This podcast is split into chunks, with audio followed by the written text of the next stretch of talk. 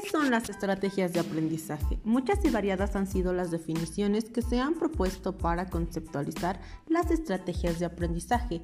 Véase Monero 1990 y Niesbe y Schukmit 1987. Sin embargo, el término general es en gran parte de ellas coincide en los siguientes puntos.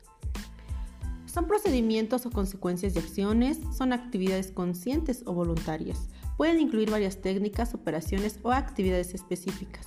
Persiguen un propósito determinado, el aprendizaje y la solución de problemas académicos y o aquellos aspectos vinculados con ellos.